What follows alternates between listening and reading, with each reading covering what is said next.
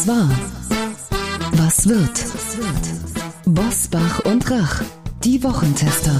Powered bei Redaktionsnetzwerk Deutschland und Kölner Stadtanzeiger. Und hier sind die Wochentester. Wolfgang Bosbach und Christian Rach. Hallo und herzlich willkommen, Christian Rach hier aus Hamburg. Ebenfalls ein fröhliches Hallo auch von Wolfgang Bosbach aus Bergisch Gladbach. Zwei Top-Themen und zwei Top-Gäste erwarten Sie in dieser Woche. Wir sprechen mit einem Schauspieler, der sich unermüdlich für die Rettung unserer Erde einsetzt und mit einem Journalisten, der sich so gut wie kein anderer im Nahen Osten auskennt. Was war, was wird heute mit diesen Themen und Gästen? Auf dem Prüfstand der Wochentester. Grüne Klimapläne. Wie viel Verzicht und Verbot steckt drin? Terror gegen Israel. Was tun, wenn Juden in Deutschland wieder Angst haben? Aufhebung der Impfpriorisierung. Wie fair ist das? Heute zu Gast bei den Wochentestern Konstantin Schreiber, der ARD-Journalist und Nahostkenner, erklärt die Hintergründe des Terrors der Hamas gegen Israel und was das für die Sicherheit der Juden in Deutschland bedeutet. Hannes Jenecke, der Schauspieler und Naturschützer, stellt seine neue ZDF-Doku vor und erklärt, warum wir für den Klimaschutz verzichten müssen. Als Politiktesterin mit den Tops und Flops der Woche Sarah Brasak vom Kölner Stadtanzeiger. Und auch heute wieder mit dabei unser Redaktionsleiter Jochen Maas, der sich immer dann zu Wort meldet, wenn wir ein klares Urteil abgeben sollen. Hallo aus Köln mit einem herzlichen Dankeschön an alle, die bei unserem Mallorca-Gewinnspiel aus der vergangenen Folge mitgemacht haben. Es haben natürlich mehr geschrieben, als wir Bücher haben und deshalb werden die zehn Glücklichen ausgelost und in den kommenden Tagen von uns benachrichtigt. Endlich ist wieder Mallorca, heißt das aktuelle Buch von Jürgen Mayer, das offenbar den Geschmack unserer Hörerinnen und Hörer getroffen hat. Es gibt viel zu besprechen heute mit zwei Gästen und deshalb starten wir jetzt direkt in die Top-Themen der Woche. Wie war die Woche? Wolfgang Bosbach und Christian Rach sind die Wochentester. Wolfgang, in dieser Woche gab es zwei Themen, die unseren Sommer bestimmen werden. Die Vorstellung der deutschen Fußballnationalmannschaft des EM-Kaders und die Aufhebung der Impfpriorisierung. Lass uns doch gerne mit dem Impfen beginnen. Ab 7. Juni kann sich jeder, der will, sowohl im Impfzentrum als auch beim Hausarzt impfen lassen. Die einen sagen, das ist ungerecht und kommt zu früh, weil noch längst nicht alle Bedürftigen geimpft sind. Die anderen sagen, das ist nur gerecht, weil die Reihenfolge unter der Hand schon längst aufgehoben ist und Hamburg sagt, wir kümmern uns darum gar nicht, wir bleiben bei der Priorisierung. Wer liegt denn nun richtig? Die einen, die anderen oder so ein Stadtstaat wie Hamburg? Also es gibt für beide Varianten gute Argumente. Ich persönlich neige eher der Haltung zu, Aufhebung der Impfpriorität ab dem 7. Juni. Wir haben jetzt äh, Mitte Mai. Wir werden bis zum 7. Juni noch einen deutlichen Impffortschritt haben. Äh, ich habe zunächst einmal Vertrauen in unsere Hausärztinnen und Hausärzte, in die Betriebsärzte, Sie kennen Ihre Patientinnen und Patienten und ich bin sicher, dass Sie sich nach wie vor durchaus an der traditionellen Priorisierung orientieren werden. Ich glaube, dass die Probleme in der Praxis kleiner sein werden als jetzt vermutet. Und ähm, das soll ja tatsächlich schon vorgekommen sein in der Vergangenheit, dass sich nicht jeder strikt an der Impfpriorisierung orientiert hat. Ähm, wichtig ist jetzt, dass wir Tempo aufnehmen bei der Impfung und ähm, die Einbeziehung der Hausärzte hat da sehr, sehr geholfen. Also ich sage mal, die sind vertrauensbewusst genug, dass sie wissen, wen sie in welcher Reihenfolge impfen. Wolfgang, ich würde gerne zu dem Thema noch eine Nachfrage stellen. Im Moment häufen sich die Meldungen aus Impfzentren, dass vergebene Impftermine am Wochenende nicht wahrgenommen werden und auch nicht abgesagt werden. Also signifikant höheres Nicht-Erscheinen, No-Shows an den Wochenenden als an den Tagen in der Woche. Wie soll man denn damit umgehen, wenn die Menschen, die zugesagt haben, am Wochenende zum Impfen zu kommen, nicht kommen und dann ein Drittel der Termine einfach liegen bleibt? Ja, Das gibt es leider. Es gibt ja auch diejenigen, die sich bei mehreren Impfzentren anmelden und Termine reservieren lassen, obwohl sie von vornherein nur wissen, dass sie einen Termin wahrnehmen können oder einen Termin wahrnehmen werden, ohne dass die anderen Termine abgesagt werden. Das ist bitter, das ist ein bisschen unfair denen gegenüber, die noch nicht dran sind, die noch warten müssen, die sie aber gerne impfen lassen wollen. Aber eins geht natürlich nicht, dann sozusagen äh, aus Strafe werden sie jetzt überhaupt nicht mehr geimpft. Das geht nicht. Da muss man auch immer äh, daran denken, nicht direkt mit dem Recht winken, äh, sondern mal appellieren an Fairness, an den gesunden Menschenverstand und daran, dass wir uns nicht unbotmäßig vordrängeln sollten oder anderen die Chance nehmen sollten, sich zügig impfen zu lassen. Jogi Löw hat in dieser Woche seinen EM-Kader vorgestellt. Wichtige Erkenntnisse.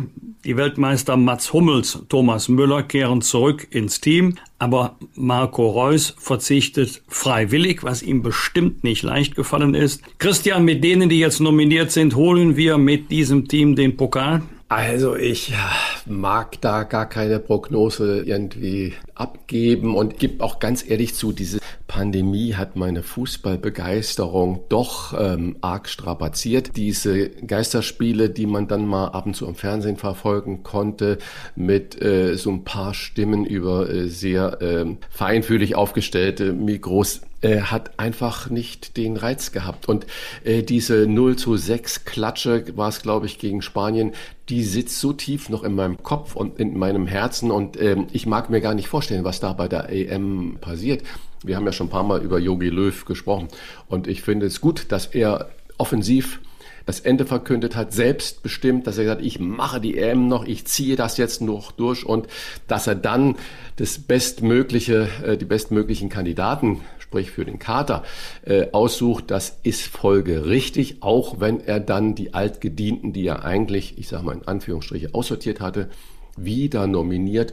Ja, ich finde es ich find's okay. Und ich drücke natürlich die Daumen, aber eine Prognose, wie weit die kommen werden, äh, weiß ich nicht. Und äh, es ist ja auch noch nicht klar, ob mit Zuschauer oder ohne Zuschauer. Wenn du mich jetzt genau fragst, wann wird es denn stattfinden, ich weiß es gar nicht. Und das hättest du vor zwei Jahren, hätte ich dir das immer sagen können, wer wann, wo, wie spielt. Aber irgendwie ist mein Hang da zum Fußball, meine Begeisterung dafür ähm, ein bisschen äh, gerade weg oder auf sehr niedrigem Niveau. Aber vielleicht kommt es ja wieder. Ja. Wir haben eine schwere Gruppe. Da gibt es keine leichten Gegner, die man mal eben so mit links weghauen kann. Ich finde es aber gut, dass Jogi Löw sich selber korrigiert hat. Ich glaub, halte das eher für ein Zeichen von Stärke als für ein Zeichen von Schwäche. Gerade in der abgelaufenen Saison waren ja Mats Hummels und Thomas Müller Leistungsträger ihrer Mannschaften und das Leistungsprinzip sollte immer noch bei der Aufstellung, auch bei der Nominierung oberste Priorität haben. Finde ich ähm, richtig, kann ich so unterstreichen. Aber wie gesagt, meine Neugierde im Moment oder meine Vorfreude ist noch sehr gedämpft. Noch etwas anderes hat uns äh, diese Woche, jedenfalls mich, überrascht und dann auch die Woche die Schlagzeilen bestimmt. Zu einem der Rücktritt von Familienministerin Franziska Giffey wegen der Plagiatsvorwürfe gegen ihre Dissertation. Zum anderen die Diskussionen um die Qualifikation der grünen Spitzenkandidatin für das Kanzleramt Annalena Baerbock, die ein Vordiplom in Deutschland und einen in London erworbenen Master of Laws in Völkerrecht hat.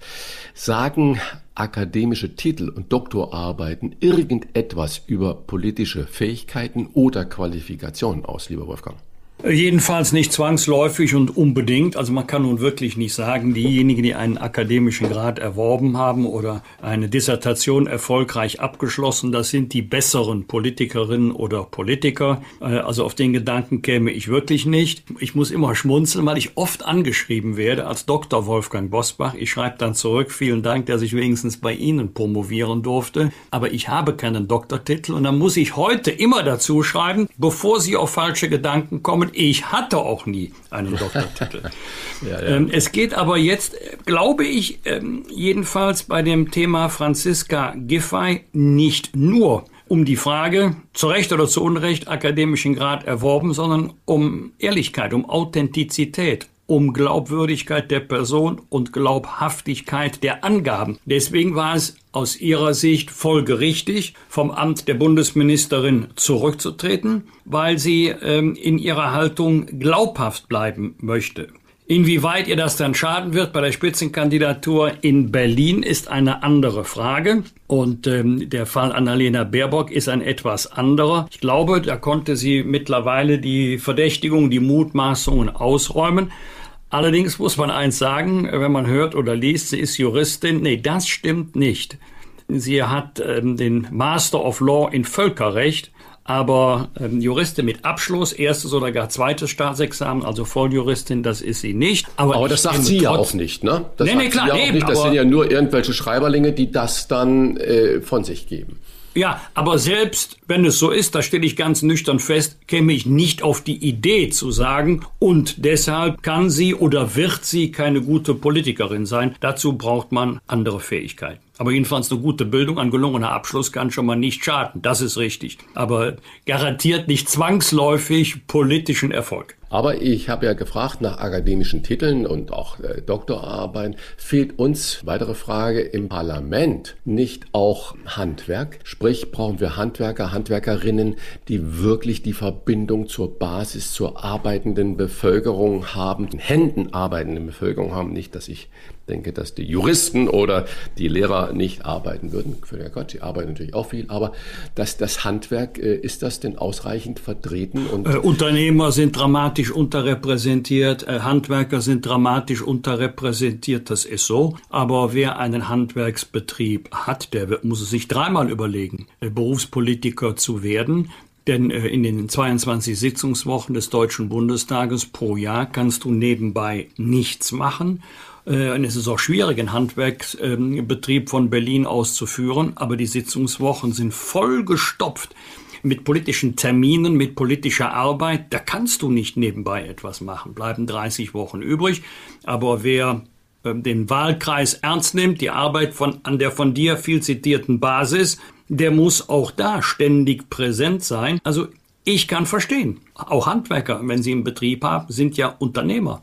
Ich kann verstehen, dass sich viele schwer tun, sich für die Politik zu entscheiden, als Berufspolitiker zu fungieren. In der Kommunalpolitik sieht das etwas anders aus. Wir werden gleich noch mit Hannes Jennecke über das Thema Verzicht sprechen. Viele Wochentester, Hörerinnen und Hörer interessiert euer Urteil zu den Klimaplänen der Grünen. Annalena Baerbock hat in einem Gespräch mit der Bild am Sonntag gesagt, Kurzstreckenflüge sollte es perspektivisch nicht mehr geben. Und wer mit dem Zug reist, soll weniger zahlen als für die Kurzstrecke im Flugzeug. Frage an euch, ist das eine sinnvolle Idee? Ja, ich habe mich sowieso immer gewundert, dass wenn ich von mir zu Hause mit dem Taxi zum Bahnhof fahre, weil es da nicht eine direkte Verbindung gibt, zahle ich eigentlich äh, mehr Geld, als wenn ich von Hamburg mit dem Flieger nach Mallorca fliege. Also ich habe nie diese Billigflüge genutzt, aber wie kann das funktionieren?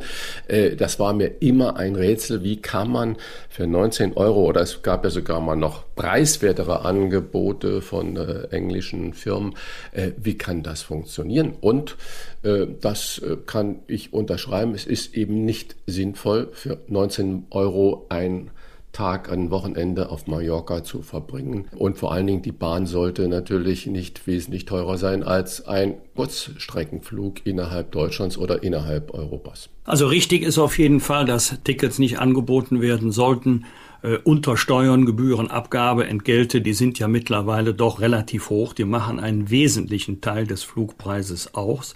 Es ist ja auch nicht so, dass bei den sogenannten Billigflügen immer alle Tickets diesen extrem niedrigen Preis haben müssen. Trotzdem, ich halte äh, die Forderung für problematisch, neben Nummer zwei Gründe.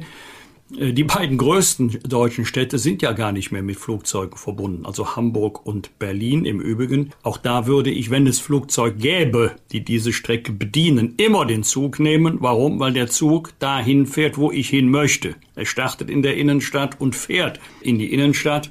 In Hamburg habe ich ja noch zwei, drei Bahnhöfe zur Auswahl, je nachdem, wo ich ankommen möchte. Bin zum Beispiel häufig am Dammtor, also da kann ich auch zu Fuß weitergehen zu meinem Ziel. Und wir dürfen nicht vergessen, nehmen Sie mal eine andere sehr beliebte Strecke, äh, Hamburg-München. Viele, die in diesen Fliegern sitzen, machen ja nicht in München Urlaub, sondern sind Geschäftsreisen, die dort einen Termin haben und am gleichen Tag wieder zurückkommen. Das schaffst du mit der Bahn nicht. Zweites Argument, viele dieser innerdeutschen Flüge sind Zubringerflüge. Was nützt es uns, wenn wir dann ähm, sagen, du musst aber jetzt erst mit dem Zug fahren, das dauert ein paar Stunden, raus aus dem Zug, vom Bahnhof zum Flughafen, dort einchecken und dann weiterfliegen, Mittelstrecke oder fern. Wenn dann der Kunde sagt, gut, dann fliege ich eben nach Amsterdam, fliege ich von Hamburg nach Amsterdam und nehme Amsterdam als Hub, um dann äh, den Fernstreckenflug anzutreten. Also man muss schon überlegen, wer sitzt eigentlich, aus welchen Gründen in diesen sogenannten Kurzstrecken. Ich füge sogenannt hinzu, weil viele glauben, im Luftverkehr sei Kurzstrecke wenige hundert Kilometer von Wegen. Im Flugverkehr gilt Kurzstrecke bis 1500 Kilometer. Auch die Côte d'Azur ist ein beliebtes Reiseziel. Das wäre es dann gewesen mit dem Flugzeug. Denn Nizza, das sind keine 1500 Kilometer. Das liegt deutlich darunter. Ich persönlich fahre gerne mit dem Zug, wenn er fährt, aber äh, es gibt schon Strecken, da gibt es einen enormen Zeitvorteil durch die Benutzung eines Flugzeuges. Und wir müssen immer sehen, wenn etwas bei uns nicht stattfindet, heißt es ja nicht, dass es überhaupt nicht stattfindet. Und wir haben so viele Nachbarn. Ich habe gerade Amsterdam erwähnt, ich könnte auch Paris erwähnen, ich könnte auch Brüssel erwähnen oder Luxemburg. Auch da gibt es ja viele Fernverbindungen. Und wenn man sagt, innerdeutsch geht nichts mehr, dann gibt es vielfältige Ausweichmöglichkeiten in die Nachbarstaaten. Wolfgang, aber ich muss da ein bisschen widersprechen. Ich glaube, was ja damit gemeint ist, und das hat die Pandemie gezeigt, dass diese äh, Nutzung des Flugzeuges wie ein Taxi, dass das keine Zukunft mehr hat. Und äh, natürlich ist der Augenkontakt und die Geschäftsanbahnung, wenn du jetzt über Geschäftsleute sprichst, immer die erste Anbahnung auf der persönlichen Ebene absolut wichtig. Dann sehe ich und weiß ich, äh, mit wem ich es da zu tun habe. Aber dieses Flugende spielen, hin und her und Hopping und äh, dahin.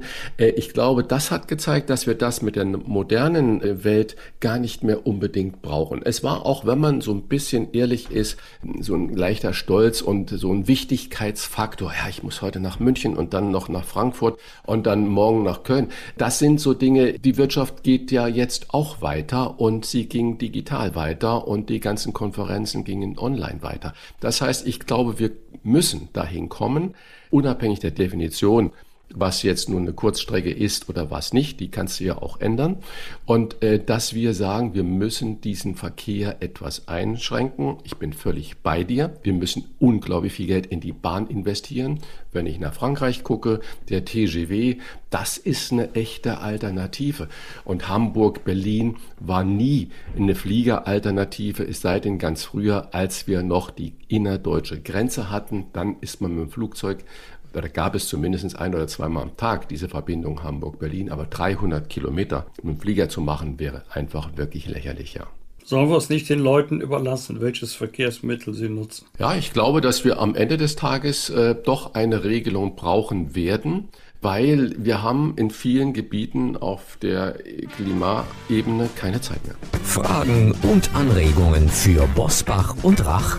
Kontakt at diewochentester.de wir bedanken uns bei unserem Werbepartner Audible für die freundliche Unterstützung. Wir sind überzeugt, wer die Wochentester hört, der wird sich auch für den Spiegel Daily Podcast interessieren, mit dem Sie von Montag bis Freitag zu allen relevanten Themen top informiert werden. Die beiden Hosts Juan Moreno und Yasemin Yüksel fragen in Gesprächen und Reportagen dort weiter, wo die eigentliche Nachricht aufhört. Täglich eine halbe Stunde. Täglich eine Geschichte aus unserer oft komplexen und widersprüchlichen Gegenwart. Nicht zwingend tagesaktuell, aber stets überraschend mit spannenden O-Tönen aufbereitet und daher immer relevant. Spiegel Daily ist ein Audible Original Podcast mit der geballten Kompetenz und dem Wissen des Spiegel. Deshalb unsere klare Empfehlung für alle Wochentester, Hörerinnen und Hörer. Probieren Sie Audible doch einmal aus, denn dort finden Sie viele hochwertige Podcast-Produktionen, die als Originals exklusiv für Audible entwickelt wurden. Viel Spaß mit Audible und dem Spiegel Daily Podcast. Alle Infos dazu finden Sie selbstverständlich in unseren Show Notes. Klartext, Klartext. Wolfgang Bosbach und Christian Rach sind die Wochentester. Tester, Tester. Niemand kümmert sich neben der Schauspielerei so engagiert um Umwelt und Natur wie unser nächster Gast. Wir wollen ihn fragen, wie er zur Frage Verzicht für das Klima steht, die in dieser Woche von den Grünen angestoßen wurde. Und wir sprechen mit ihm über seinen Einsatz für den Wolf, der am 25. Mai im ZDF zu sehen ist. Herzlich willkommen bei den Wochentestern, Hannes Jennecke. Ganz herzlichen Dank für die Einladung. Gerne. Hannes, du bist ja gerade, das weiß ich, auf dem Sprung zu Dreharbeiten in Amsterdam für deine Krimireihe im der ARD. Und du bist ja natürlich auch sonst unglaublich viel in Deutschland und in der Welt unterwegs. Hand aufs Herz, wie oft kannst du da auf das Transportmittel Deutsche Bahn oder generell Eisenbahn zurückgreifen? Also es ist relativ einfach. Innerdeutsch fahre ich nur Bahn und sobald ich drehen muss, jetzt sagen wir mal äh, Hausnummer, ich habe eine ZDF-Serie gemacht mit Kanadiern und Engländern vor zwei Jahren in Abu Dhabi und Marokko, da bin ich nicht mit dem ÖPNV hingefahren und auch nicht mit dem Fahrrad und auch nicht mit der Bahn. Also es gibt einfach Drehs, da komme ich anders nicht hin. Das ist berufsbedingt leider nicht zu vermeiden und wenn ich es privat vermeiden kann, fliege ich so wenig wie nur irgend möglich. Also Christian hat das ja gefragt vor dem Hintergrund, dass die grüne Spitzenkandidatin Annalena Baerbock Kurzstreckenflüge perspektivisch durch die Bahn ersetzen möchte. Nun geht ja äh, Kurzstrecke, wie wir wissen, bis 1500 Kilometer. Also ist die alternative Bahn auch bei diesen Streckenlängen wirklich realistisch? Das kommt auf die Bahn an. Wer schon mal in Frankreich gearbeitet hat, weiß, dass dort Bahnfahren sehr viel schneller geht als Fliegen. Das hängt ein bisschen davon ab, wie viel Geld wir in die Bundesbahn stecken. Wenn man den TGV hat oder ähnliches äh, Zugsysteme wie auch die Japaner oder die jetzt also in den USA werden ja auch wieder neue Streckensysteme gebaut, dann ist natürlich der Zug die viel umweltfreundlichere Alternative. Wenn durch die Bahn so schleppend ausgebaut wird wie bei uns, weil bei uns halt nach wie vor die Autolobby und die Lufthansa-Lobby regiert, dann ist die Bahn natürlich eine lahme Alternative. Das hängt immer ein bisschen davon ab, wie viel man in den ÖPNV steckt. Annalena Baerbock hat ja noch einige, oder sagen wir mal die Grünen, das ist ja nicht nur sie allein, hat ja noch einige andere Ideen, wie zum Beispiel bei Neubauten nur noch mit Solardach zu genehmigen. Und im grünen Wahlprogramm steht ein Verbot von Verbrennerautos ab 2030. Klima retten ohne Verzicht und Verbote. Geht denn das überhaupt? Nein, ganz bestimmt nicht. Aber nichts in diesem Parteiprogramm, ich kenne das ganz gut, ist neu. Das meiste sind tatsächlich relativ alte Kamellen. Ich sage mal als Beispiel Kalifornien. Dort ist seit Jahren ein Gesetz in Kraft, dass wer ein neues Dach baut, muss Photovoltaik drauf bauen. Also das nichts davon ist ja neu. Die Norweger haben vor Jahren entschieden, wann sie aus dem Verbrenner aussteigen. Die Briten haben das getan, selbst die Franzosen. Nichts daran ist ja neu oder revolutionär. Es ist halt lustig, dass die Deutschen offensichtlich so selten über den eigenen Tellerrand hinausgucken, dass sie gar nicht mitkriegen, was in Ländern los ist, die halt, sagen wir mal, im Umweltbereich sehr viel weiter sind als wir. Und wir waren ja mal wirklich Vorreiter vor etwa 20 Jahren und sind halt mittlerweile ins schlechte Mittelfeld abgerutscht. Und das hat natürlich mit den Regierung der letzten 10, 15 Jahre zu tun. Klimaschutz ist ja so ein bisschen zu einem Wohlfühl- oder Trendthema geworden. Alle Parteien wollen irgendwie mitmachen, wenn auch mit unterschiedlicher Intention und Intensität. Das, was Sie gerade gesagt haben, das waren ja jetzt Tatsachen. Müsste die Politik diese nicht noch offener kommunizieren? Also offensichtlich hat ja, haben ja viele Parteien eine ganz große Angst, äh, in dieses, in die Ecke der Verbotspartei gesch geschubst zu werden oder in diese, äh, das Schimpfwort Ökodiktatur ähm, sich anhören zu müssen. Und ich glaube ganz ehrlich, wir haben gar keine andere Wahl mehr. Reden Sie mal mit Bauern, denen das Grundwasser zu tief abgesagt ist. Reden Sie mal mit Leuten in der Sahelzone, die überhaupt keine Ernten mehr erfahren. Reden Sie mal mit Menschen im Südpazifik, denen die Inseln absaufen und die deswegen umsiedeln müssen. Also ähm, ich glaube, die, die Frage, finden wir jetzt Verzicht lustig oder nicht so lustig, die wird sich im Lauf der äh, näheren Zukunft ziemlich schnell erübrigen. Wir wissen alle, dass der deutsche Wald in einem katastrophalen Zustand ist. Wir wissen vom Gewässerbericht des letzten Jahres, dass die deutschen Gewässer in einem katastrophalen Zustand sind. Wir haben ein Riesenproblem mit Überdüngung mit Übergüllung, mit Mikroplastik. Also ist, äh, die Liste der Probleme, die wir haben, ist so lang, dass es einfach Vogel-Strauß-Politik wäre, zu tun, als hätten wir überhaupt noch Entscheidungsmöglichkeiten. Wir müssen jetzt einfach grüner werden, egal ob die Partei jetzt an der Regierung ist oder nicht. Ist auch völlig wurscht, ob die CDU regiert oder die SPD. Wir müssen einfach mehr tun für Nachhaltigkeit und gegen die Klimakrise. Ich glaube, da, das ist, wie sagte Frau Merkel, alternativlos. Wenn wir uns nun daran machen, bis zu welchem Zeitpunkt auch immer, jedenfalls in überschaubarer Zeit, ähm, die klassischen Antriebsformen durch E-Mobilität zu ersetzen, wird das ja nicht ohne Umbrüche auch in der Beschäftigung für die Autoindustrie gehen. Wie nehmen Sie den Menschen, den Betroffenen, die Angst vor diesen Umbrüchen, auch vor einem Abbau von Arbeitsplätzen? Der Mensch hat immer Angst vor Veränderungen, hat immer Angst vor Umbrüchen. Also ich bin selber, komme ja vom Theater und man kann sich in etwa vorstellen, was in den Theatern los war in den 50er Jahren, als das Fernsehen kam. Da hat die gesamte Kulturwelt, ob Oper, Theater, Ballett, hat natürlich gedacht, das ist das Ende der Bühnenkunst. War es nicht. Die Elektromobilität wird ein Baustein sein der zukünftigen Mobilität. Wir wissen, dass der Wasserstoff entwickelt wird. Es gibt ein indisches Patent auf komprimierte Luft, mit der mittlerweile Kleinstfahrzeuge fahren. Die Technologie wird uns immer wieder überraschen und wird uns immer sagen, oh, äh, das ist jetzt aber alles ganz neu und ganz anders. Wir müssen uns umstellen. Der Mensch ist ein Gewohnheitstier. Wir haben uns an den Verbrenner gewöhnt. Dabei war ja Elektromobilität Anfang des 20. Jahrhunderts schon mal die Mobilität schlechthin. Die ist ja abgelöst worden durch den Verbrenner. Also ich glaube, wir sind einfach Gewohnheitstiere. Wir sind bequem. Äh, E-Mobilität macht auch nur Sinn, wenn wir eine konsequente Energiewende durchziehen. Weil wenn wir alle unsere Stromautos mit Kohle und Atomenergie laden, das kann ganz bestimmt nicht das Ziel sein sein. Also das ist natürlich alles jung und neu und wir müssen uns natürlich darauf einstellen. Ich weiß, dass die Autoindustrie etwa 680.000 Menschen beschäftigt. Das ist weniger als die Hälfte als die Kulturbranche. Insofern verstehe ich nicht immer, warum über Systemrelevanz so merkwürdig diskutiert wird. Aber ich glaube, all diese Leute, die jetzt in der Autoindustrie arbeiten, die werden genau wie früher im Stahl und in der Kohle in anderen Bereichen arbeiten, weil je mehr E-Mobilität, desto mehr Software haben wir, desto mehr Computertechnik in Autos und da werden sich natürlich ganz neue Arbeitsmärkte öffnen, wie man jetzt in der, in der Corona-Krise auch gesehen hat, dass alles, was im digitalen Bereich arbeitet, da werden händeringend Leute gesucht. Also es gibt ja völlig neue Arbeitsmärkte, die wir überhaupt erst erschließen müssen. Das billigste Elektroauto zurzeit ist ein Dacia Spring. Er kostet in der Basisversion, also ohne Zuschüsse, 21.000 Euro. Das ungefähr vergleichbare Modell Sandero mit Benzinmotor beginnt bei 9000 Euro. Wie soll E-Auto, E-Mobilität ohne staatliche Förderung, ohne Subventionen auch für die erschwinglich sein, die ein bescheidenes Einkommen haben? Das ist natürlich, das ist genau wie Bioernährung und konventionelle Ernährung warum ist Bionahrung, die gesünder ist und das Gesundheitssystem massiv entlasten würde, wenn wir sie alle essen würden, warum ist die sehr viel teurer als die konventionelle Nahrung? Natürlich ist die Preispolitik da völliger Quatsch. Noch regiert die Verbrennerindustrie, die wird natürlich verdienen wollen bis auf den letzten Drücker, sprich 2030, 2035 und wird sich dann gezwungenermaßen umstellen müssen. Ich halte diese äh, Politik natürlich für Quatsch. Ich fahre seit 2013 ein Elektroauto und kann nur sagen, die Ladeinfrastruktur in Deutschland ist eine absolute Katastrophe. Und wenn Herr Dobrindt vor zehn Jahren behauptet hat, man könnte von der Zugspitze nach Süd elektrisch fahren, dann kann ich dem Herrn nur empfehlen, das mal selber zu probieren. Da braucht ungefähr 40 bis 50 Stunden, wenn er Glück hat. Also insofern, da ist unfassbar viel falsch gemacht worden. Holland, wo ich gerade arbeite, ist da sehr viel weiter. Kalifornien ist da weiter, Schweden, Dänemark. Wir haben das einfach verschlafen. Und so ehrlich muss man mal sein.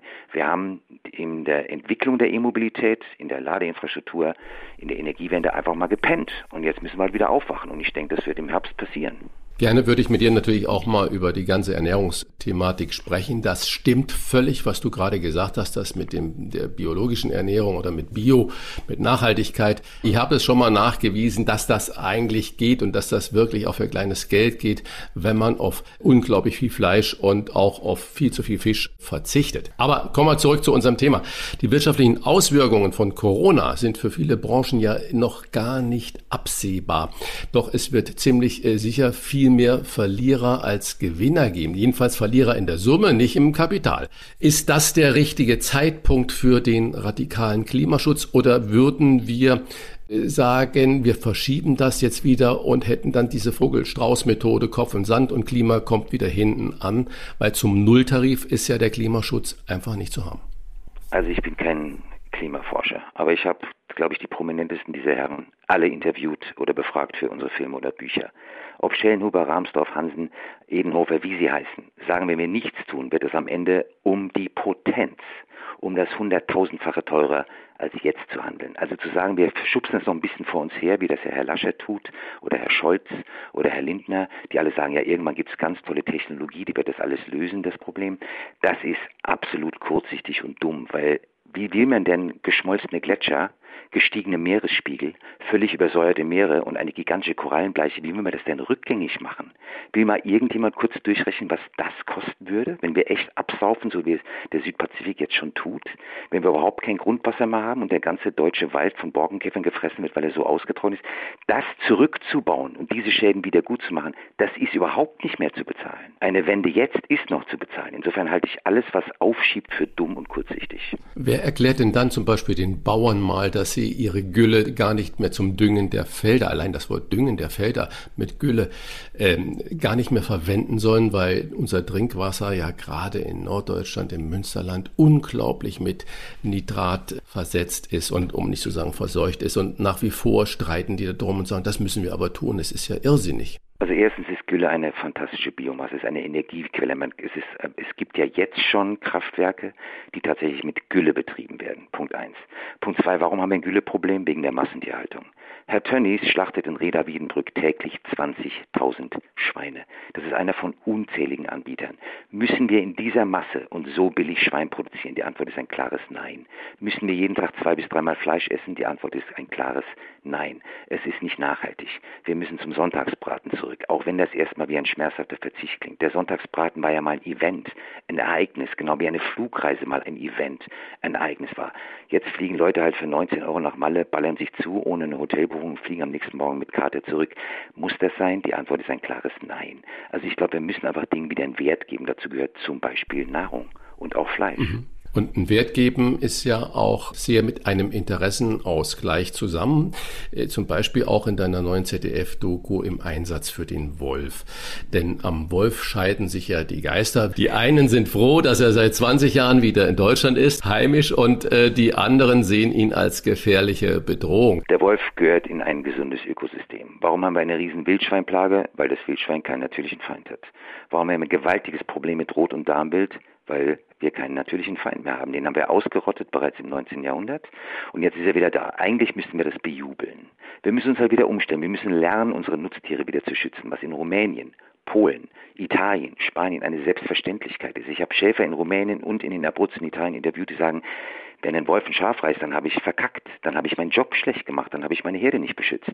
In Deutschland reißt ein Wolf ein Schaf und dann brüllt die gesamte Schafbranche nach dem Abschuss durch Papa Staat. Also wir haben einfach völlig verlernt, mit einem Beutegreifer umzugehen. Ich meine, wir hatten 2006 ein Bärenbaby namens Bruno, zwei Jahre alt, was leider aus Italien durch Österreich nach Deutschland eingewandert ist und dann sofort abgeschossen wurde als Problemtier. Wir sind so entfremdet von der Natur, dass wir mit einem völlig natürlichen Baustein eines jeglichen Ökosystems überhaupt nicht mehr umgehen können schreien aber ganz laut nach Afrika, die sollen doch mal bitte was tun für ihre Elefanten, ihre Nashörner, ihre Löwen und Raubkatzen, weil die sterben ja aus. Also da haben wir den ganz großen Zeigefinger am Start. Aber wie ein Luchs tapert durch den Bayerischen Wald, wird er vergiftet, weil er Hühner reißt.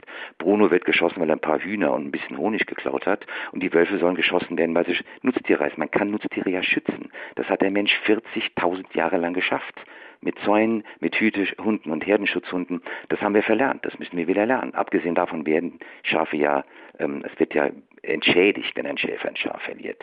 Die Elektrozäune werden vom Staat gestellt. Also es ist ja nicht so, dass es keine Schutz- und Hilfsprogramme gibt, um uns wieder auf den Wolf einzustellen. Wir müssen es aber damit abfinden, dass der ein gesundes Ökosystem gehört. Und wer behauptet, wir hätten keinen Platz in Deutschland, der sollte vielleicht zuallererst mal mit dem deutschen Flächenfraß sprechen. Wir sind der Europameister des Flächenfraßes. Wir vernichten pro Sekunde 10 Quadratmeter Grünfläche für Gewerbeparks, für Straßen, für Autobahnen, für irgendwelche Ikeas, ich weiß nicht was, Baumärkte. Warum wollen wir nicht immer mal aufhören damit und einfach den Tieren, die wir haben, der Natur noch ein bisschen Platz lassen. Das halte ich für die wirklich viel wichtigere Diskussion. Mittlerweile leben 128 Rudel, 36 Paare und neun Einzelgänger unter uns, Tendenz steigend. Zwei Fragen. Wie ist es zur Rückkehr des Wolfes nach Deutschland gekommen? Und klingt jetzt vielleicht ein bisschen ketzerisch, ist aber ernst gemeint, wenn Tiere einer Schafherde gerissen werden.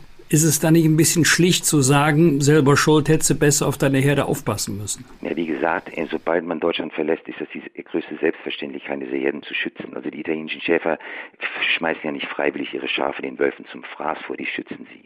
Also warum er zurückgekommen ist, relativ einfach. Der eiserne Vorhang ist äh, Ende der 80er, Anfang der 90er gefallen und damit ist aus Osteuropa, wo relativ gesunde Wolfspopulationen leben, eine kleine Einwanderungswelle entstanden. Die sind über Brandenburg und Sachsen, Sachsen-Anhalt wieder nach Deutschland eingewandert, mittlerweile bis Holland, in Frankreich sind sie zurückgekehrt. Also der Wolf hat ein Comeback auch, weil er unter EU-Gesetz streng geschützt ist. Insofern bricht Deutschland seit Februar 2020 ganz kalt und ganz dumm EU-Gesetz und wird deswegen auch verklagt werden, weil Wölfe sind geschützt und dürfen nicht geschossen werden. Punkt A. Jetzt höre ich dauernd dieses Argument, dass ein Wolfsriss in einer Schafsherde unglaublich brutal ist. Jetzt frage ich mal ganz ehrlich, ist es schöner oder humaner oder dem Tier wohl zuträglicher, eine Schafherde in einen Tiertransport zu quetschen, ihn zur Schlachtbank zu fahren, diese Schafe zu schlachten und dann das Lammbraten zu verzehren, wo bitte ist der Unterschied? Mit welchem Recht sprechen dem Wolf ab, sich zu ernähren? Wir müssen wieder lernen, uns zu schützen. Wir schützen uns ja auch vor Krankheiten. Wir lassen uns jetzt alle impfen gegen einen zoonotischen Virus namens Covid. Warum lernen wir nicht wieder mit einem kleinen Beutegreifer umzugehen, der ja, was haben wir jetzt, 1200 Tiere? Das ist ja eine unglaublich bescheidene Zahl. Die Rumänen haben das Vielfache an Wölfen. Die Italiener, die Spanier, die Kanadier, die Amerikaner, die Polen, die Russen. Also die leben völlig selbstverständlich mit Wölfen und mit Bären und mit Luchsen und Beutetieren.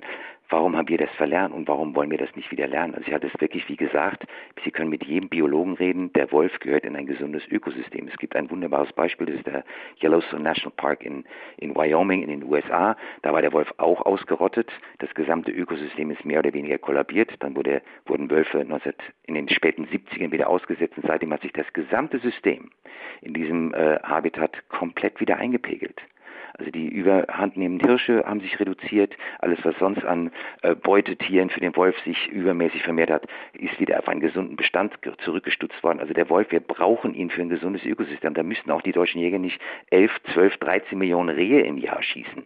Wildschweine dürfen sie nicht schießen, weil die am allerliebsten im Stadtgebiet von Berlin herumgeistern. Also wir haben ja ein richtiges Problem mit Rot- und Schwarzwild und Darmwild. Das lösen wir, wenn wir dem Wolf Platz geben in Form von Naturschutzgebieten, Biosphärenreservaten, Nationalparks wir haben viel zu wenige davon. Hätten wir diesen Platz, hätte auch der Wolf Platz. Es gibt ein wunderbares Beispiel, das ist ein russischer Truppenübungsplatz im ehemaligen Ostdeutschlands. Da lebt äh, ein Rudel seit Jahren und verlässt dieses Revier nie. Warum? Weil es alles hat, was es zum Leben braucht.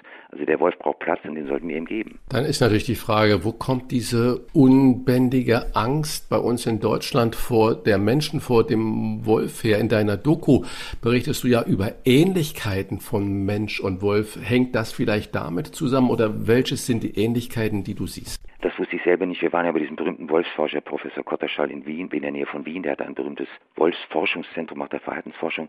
Ich wusste nicht, wie ähnlich das menschliche Sozialsystem dem des Wolfes ist. Die Angst, glaube ich, hat tatsächlich mit unserer Mythologie und den Gebrüdern Grimm zu tun. Italiener finden Wölfe unfassbar cool. Warum? Weil angeblich laut Sage Romulus und Remus, die Gründer von Rom, von einer Wölfin großgezogen wurden. Wir haben dieses Märchen, wo der Wolf Großmütter frisst und kleine Kinder. Insofern hat das, glaube ich, ganz viel mit unserer Märchenkultur zu tun. Wir hatten tatsächlich Frauen vor der Kamera, die haben die Kamera gebrüllt, als nächstes fressen sie unsere Kinder. Der letzte Übergriff ist, glaube ich, im 16. Jahrhundert dokumentiert worden in Deutschland. Also ähm, da herrscht eine völlig irrationale Angst, die, glaube ich, tatsächlich mit diesen Märchen zu tun hat. Ich habe die auch als Kind vorgelesen bekommen und hätte mich nie als Junge in einen Wald gewagt, weil ich davon ausgegangen bin, natürlich werde ich sofort vom bösen Wolf gefressen.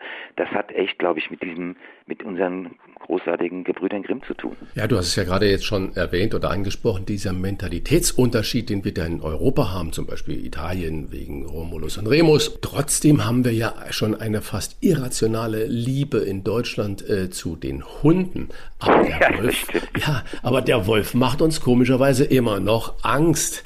Äh, hast du da eine Interpretation für? Also der Hund ist halt erstmal man's best friend. Die Deutschen geben irgendwie, ich glaube, fast 5 Milliarden pro Jahr aus für Hundefutter und Hundeaccessoires und haben gleichzeitig dann doch zum Teil große Angst vor dem Wolf.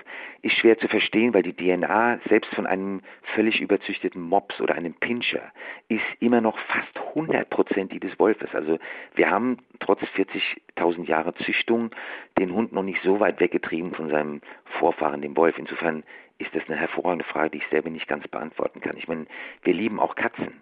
Und trotzdem haben wir mit die brutalste Massentierhaltung der Welt. Also in keinem Land werden Schweine so grausam schnell auf so engem Raum mit so wenig Tierwohl gezüchtet wie bei uns. Wir haben überhaupt kein Problem. Also die mit Wiesenhof Geflügelproduktion. Ich meine, es gibt diese grauenhaften Filme, wie es in diesen Fleischfabriken aussieht. Das hindert den Deutschen nicht daran, mit größter Lust ständig Fleisch zu futtern, aber seinen Hund zu vergöttern und seine Katze zu streichen. Also das ist für mich fast schizophren, dieses Verhältnis zwischen Haustier und Nutztier. Ich finde auch die Vokabel Nutztier schon ehrlich gesagt ziemlich fragwürdig. Hannes Jenicke im Einsatz für den Wolf. So heißt seine neue Dokumentation, die am 25. Mai um 22.15 Uhr im ZDF ausgestrahlt wird. Jederzeit abrufbar ist sie in der ZDF Mediathek mit vielen Hintergründen und einer Antwort auf die Frage, wie viel Wolf vertragen wir? Christian und ich, wir bedanken uns sehr herzlich für das Gespräch. Hannes Jenicke. Ich wünsche allen, dass ihr alle bitte Gerne. gesund bleibt. Same, same, Danke, same. Dito. Alles Gute. Vielen Dank für die Mühe. Fragen wir doch, fragen wir doch. Wolfgang Bosbach und Christian Rach sind die Wochentester. Tester, Tester. Sie hören nun ein Gespräch mit Nahostexperte Konstantin Schreiber, das die Wochentester geführt haben, bevor uns am späten Donnerstagabend die Nachricht erreicht hat, dass sich Israel und die Hamas auf eine gegenseitige und gleichzeitige Waffenruhe geeinigt haben. Was nach den jüngsten Ausschreitungen in einigen Großstädten weiterhin virulent ist, das ist die Frage, wie sicher sich Juden in Deutschland fühlen können und was die Ursachen für die Gewalt hierzulande sind. Er spricht seit Januar die Hauptausgabe der Tagesschau und er gehört zu den profiliertesten Kennern des Nahen Ostens. Denn er war schon im ägyptischen Fernsehen bekannt, als man in Deutschland noch fragte, Konstantin, wer? Als Berater des Auswärtigen Amtes begleitete er die Kanzlerin auf ihren Nahostreisen und berichtete jahrelang als Reporter aus zahlreichen arabischen Ländern. Nun ist sein erster Roman Die Kandidatin erschienen in dem eine Muslima Kanzlerin werden möchte. Und er selber wird sich gar nicht mehr daran erinnern, aber ich war als Abgeordneter klotzig stolz, ihn einmal in meinem Abgeordnetenbüro empfangen zu können. Ein Gast, der kaum besser in diese Woche passen könnte. Herzlich willkommen, Konstantin Schreiber.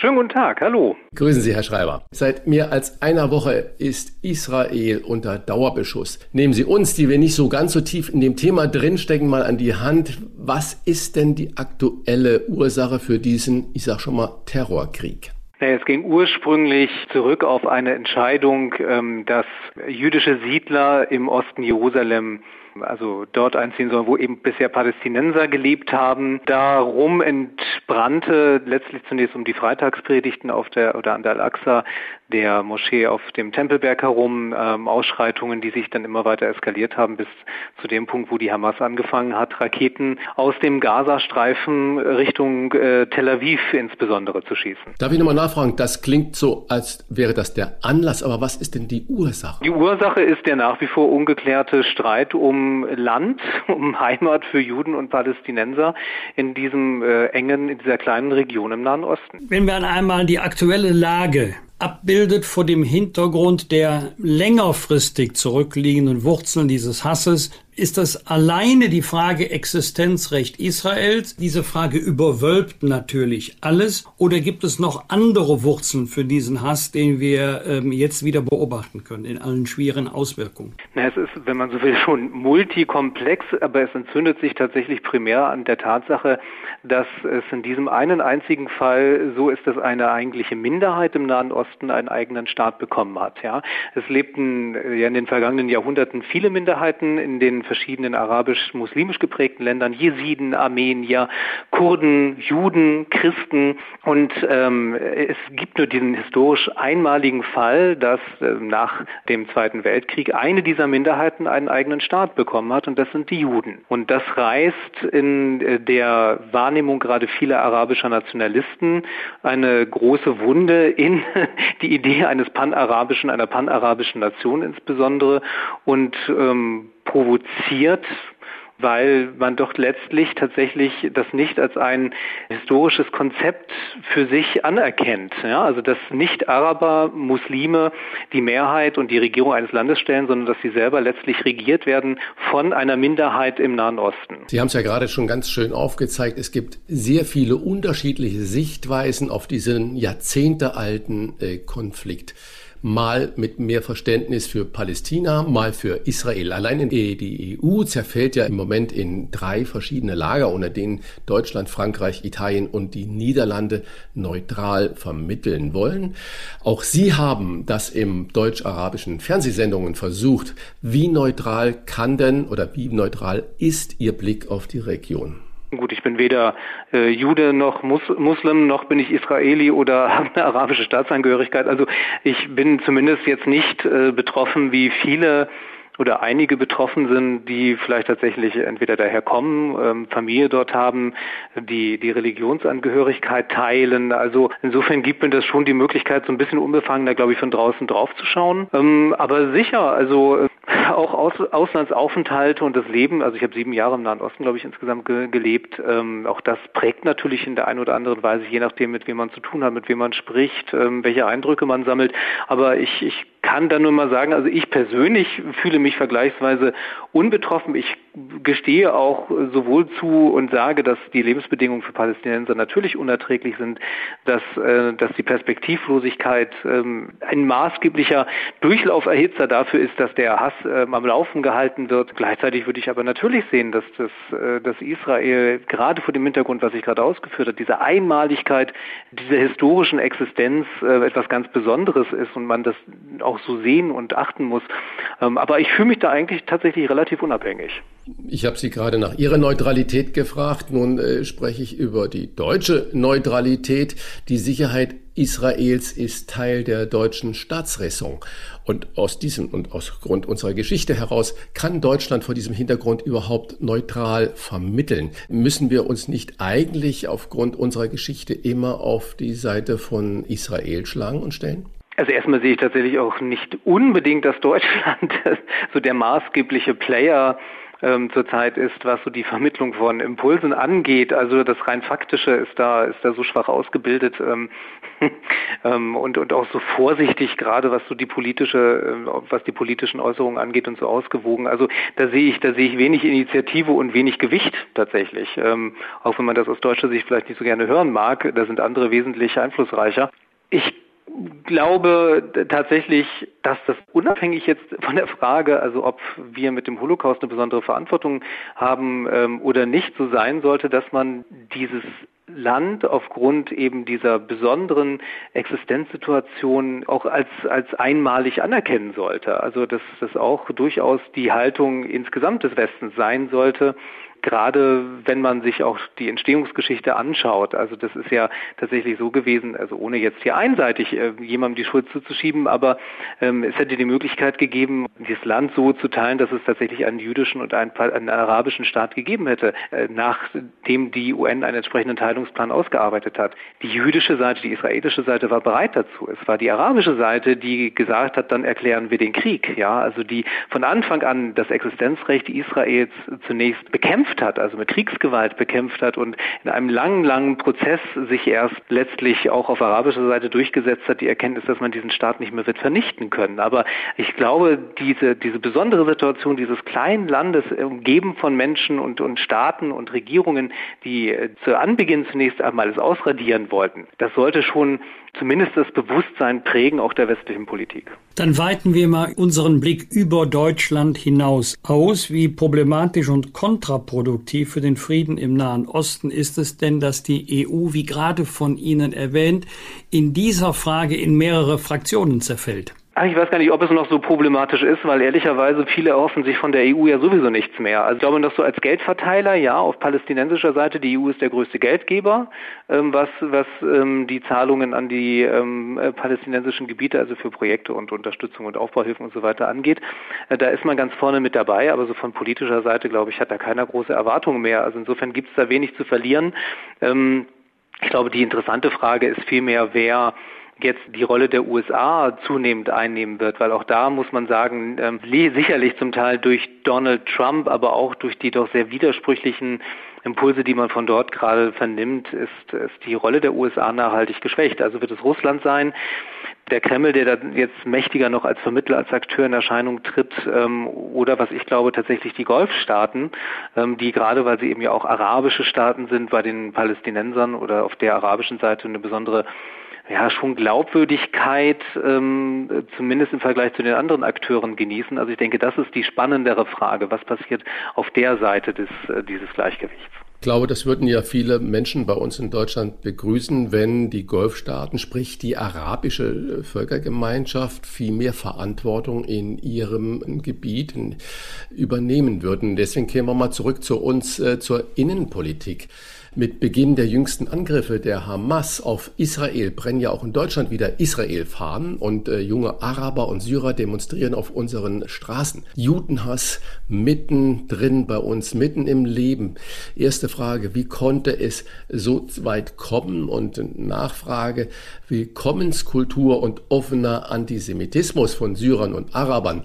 Wie finden wir denn da einen Ausgleich in dem Land, also in unserem Land, dass Israel so ganz besonders aufgrund der historischen Dimension, wie wir es schon gerade besprochen haben, verpflichtet ist? Na gut, wie kommt das? Also natürlich hat es damit zu tun, dass, also wenn wir jetzt diese konkrete Situation von Antisemitismus ansprechen und dem, was wir dann in den letzten Tagen auf deutschen Straßen gesehen haben, also und andere Formen, also sprich Rechtsextremismus, einfach mal äh, zunächst einmal ausblenden. Natürlich gibt es eine sehr starke Prägung bei muslimischen Communities, die sehr stark antijüdisch und antisemitisch äh, einfach ist. Ja, also ähm, ich habe einmal für ein Buch, ähm, Kinder des Koran heißt es, ähm, Schulbücher mir aus der islamischen Welt angeschaut, wo Stereotype schon den jüngsten Kindern, also den Kindern in der Schule beigebracht wird. Ja, also da werden Freund-Feind-Schemata aufgebaut und das betrifft sowohl den Westen insgesamt als auch insbesondere die Haltung gegenüber Juden.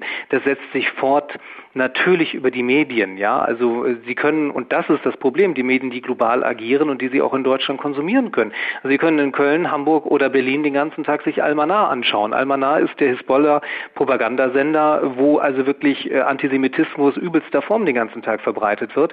Das können Sie frei via Satellit in Deutschland sehen oder im Internet wahlweise. Und äh, das sind nicht wenige, die das schauen oder andere problematische Sender oder selbst bei Al Jazeera gibt es Diskussionsrunden. Eine Talkshow zum Beispiel, da wird tatsächlich die Frage gestellt, das war der Titel der Sendung, hat es den Holocaust wirklich gegeben? Und da gibt es dann eine Pro- und Kontraposition. Position. Da wird dann drüber diskutiert. Da sagt auch einer, nö, das hat es gar nicht gegeben. Das ist eine zionistische Verschwörung oder Erfindung. So und das sehen Sie dann frei Haus auch in Deutschland. So, das äh, können Sie versuchen zu korrigieren, indem vielleicht in, wie in der Schule mal von einem deutschen Lehrer dann versucht wird ähm, zu sagen, der Holocaust war schlecht und wir müssen die Juden achten und wir haben eine besondere Verantwortung. Das ist aber also wirklich ein Kampf gegen Windmühlen, wenn man sich vor Augen hält, diese gewaltige Prägung, die da von früher Kindheit an und dann auch noch medial hier auf viele Menschen einwirkt. Also ich finde, wir müssen dringend auch mal thematisieren, wie kann man dieser, diesen Medien Einhalt gebieten, dass sie zumindest hier in Deutschland nicht auch diese Hetze verbreiten. Würde das auf Deutsch stattfinden, wäre es ein Fall für den Staatsschutz, ja. Nur weil es auf Arabisch ist und der Sender in Beirut sitzt, kann man den nicht belangen. Aber trotzdem macht es das ja nicht besser, wenn das nicht jeden Tag ausgestrahlt wird. Wenn Berlins Innensenator Andreas Geisel SPD Demonstranten als arabischstämmig, nicht politisch organisiert und eher erlebnisorientiert, Zitat Ende, bezeichnet, ist das nicht eine Verharmlosung der Gefahren? Und meiner Interpretation nach erlebnisorientiert sind diejenigen, die zu einem Rockkonzert gehen oder in Berlin ins Bergheim. Ist das nicht vor dem Hintergrund der deutschen Staatsräson doch etwas gefährlich, es so abzutun, auch vor dem Hintergrund von 93 verletzten Polizistinnen und Polizisten? Ja, da wird irgendwann grotesk. Also wenn die, wie man im Journalismus sagt, die Bild-Text-Schere so weit auseinander geht, ähm, dass, äh, dass die Diskrepanz nicht mehr zu übersehen ist. Ich habe das ja auch bei einigen Medien beobachtet. Also zum Beispiel bei der DPA gab es eine Meldung, da wurde von pro-palästinensischen Demonstrationen Demonstrationen berichtet, die weitgehend friedlich verlaufen waren. So. Und wenn man dann aber die Bilder zu dieser Beschreibung gesehen hat, dann zeigten die etwas ganz anderes. Dann waren da Ausschreitungen vor Synagogen, wo antisemitische Parolen gerufen wurden. Da wird also offenbar was beschrieben, was mit der Wirklichkeit äh, tatsächlich nichts mehr zu tun hat. Und so ist das bei diesen erlebnisorientierten äh, Jugendlichen offenbar ja auch der Fall gewesen. Ja, man, äh, man hat halt große Angst, offenbar etwas zu sagen, was dann wieder einen Shitstorm auslöst und vielleicht eine sehr unangenehme Rassismusdebatte oder ähnliches oder Islamophobie-Debatte, das ist, glaube ich, das Einzige, was dahinter stecken kann. Und das führt inzwischen zu, das sind ja keine sprachlichen Verrenkungen mehr, das sind ja, wie gesagt, äh, groteske, satirische ähm, Fehlbeschreibungen, die da stattfinden. Das Blöde ist halt, wenn man so will, ein bisschen salopp gesagt, man merkt es ja auch. Also das ist ja, äh, ich frage mich auch, wie man dafür dumm verkaufen will, weil es ist ja nicht zu übersehen, dass das ähm, nicht die Beschreibung zu den Bildern ist, die wir sehen. Sie haben auch gerade schon erzählt von den äh, arabischen Sendern, die da mit ganz wilden Parolen auch bei uns in Deutschland funken, auf Arabisch oder in welcher Sprache auch immer. Und wenn es deutsche Sender wären, äh, hätte man sie vermutlich schon längst äh, rechtlich belangt oder abgeschaltet. Soweit ich über sie gelesen habe, haben sie sich immer auch als Vermittler zwischen den Welten gesehen. Wie löst man denn diese entstandenen Parallelwelten in Deutschland auf? Junge Araber oder jetzt auch ganz besonders Syrer werden ja nicht plötzlich judenfreundlich, weil sie jetzt in Deutschland leben und wir ach so toll äh, mit allem da umgehen. Ja, das ist eine, das ist wirklich eine spannende Frage. Und da kann ich tatsächlich ähm, als, als Dreh- und Angelpunkt, den ich ganz wesentlich finde, auch wenn man da nochmal überlegen und ausdefinieren müsste, wie könnte das denn konkret aussehen, wie soll man sagen, also diese, diese Nabelschnur, vor allem die mediale Nabelschnur in die Heimat, die muss in irgendeiner Weise auch durchtrennt werden. Ja, solange dort ein, ein Nachfluss stattfindet von Indoktrination, von Propaganda, von Falschinformationen, das ist ja, das macht ja keinen Unterschied, ob sie in Damaskus sitzen oder in Kairo oder in, in Berlin. Also die, die mediale äh, und auch in, durch soziale Netzwerke, Facebook, Twitter und so weiter, das ist ja, als wenn sie dort wären. Da ist ja, die, die räumliche Trennung ist ja, ist ja egal in dem Fall. Sie konsumieren die gleichen Sachen, die gleichen Fake News, die gleiche Propaganda. Also ich meine, warum, also wenn ich in Dubai bin zum Beispiel, kann ich nicht die Seite, die Website der Bildzeitung öffnen. Ja, weil da irgendwann mal eine nackte Frau zu sehen war und dann hat Dubai die Seite einfach blockiert. Kann man nicht mehr lesen. So. Warum muss man man diese schlimmen Seiten in Deutschland denn lesen können? Das ist mir nicht begreifbar zu machen. Also die Technologie, so etwas zumindest zu versuchen zu unterbinden, die gibt es ja. Und das finde ich ist jetzt auch nicht eine Frage von Meinungsfreiheit oder Eingriff in die Meinungsfreiheit. Wenn da irgendwie Tod allen Juden steht, dann ist es für mich keine Meinung. Also und Almanar, das ist nun wirklich übelste Propaganda. Also das muss man nicht empfangen können. Das also und auch gerade in sozialen Netzwerken bei Facebook, wir reden schon darüber, dass Facebook bei uns Hass und Hetze verbreitet. Zumindest gibt es eine Diskussion. Auf Arabisch gibt es diese Diskussion gar nicht. Der, der kommt un ungefiltert alles an, an, an übelster Hetze und an übelster antisemitischer Verleumdung zutage, was man sich nur vorstellen kann, unkontrolliert. Da wird noch nicht mehr darüber diskutiert, dass es vielleicht falsch ist. Und das sieht man dann auch hier in Deutschland.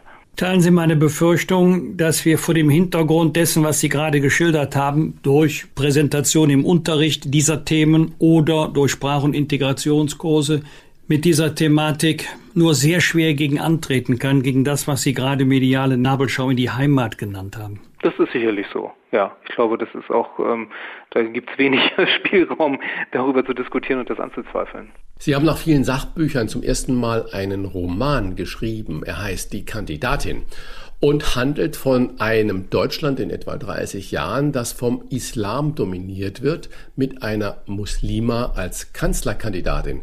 Ist das eine Utopie oder ein, sage ich mal, realistisches Szenario? Ich würde mal sagen, ähm, das ist fast die Aufgabe an den Leser, sich da zu hinterfragen, wie man es selber empfindet. Also jemand, der, ähm, sagen wir, ähm, eine sehr positive Annahme davon hat, dass Diversität uns als Gesellschaft weiterbringt, der wird das vielleicht als schönes Zukunftsszenario empfinden und, und regt es trotzdem mal zum Überprüfen an, ob das wirklich alles so gut ist, was, was man dann dort äh, als reelle Lebenssituation geboten bekommt und jemand, der natürlich, sagen wir dann, eine skeptischere Haltung hat, ja, der, der wird das entsprechend sehen. Also Letztlich, was ich in dem Buch ja gemacht habe, ist, dass ich die Seiten und die Pole, die sich heute schon darstellen, links und rechts nochmal auf besondere Weise überspitzt und weitergedreht habe. Ne? Also die politische Mitte der Gesellschaft, die gibt es eigentlich gar nicht mehr, sondern es gibt nur links oder rechts.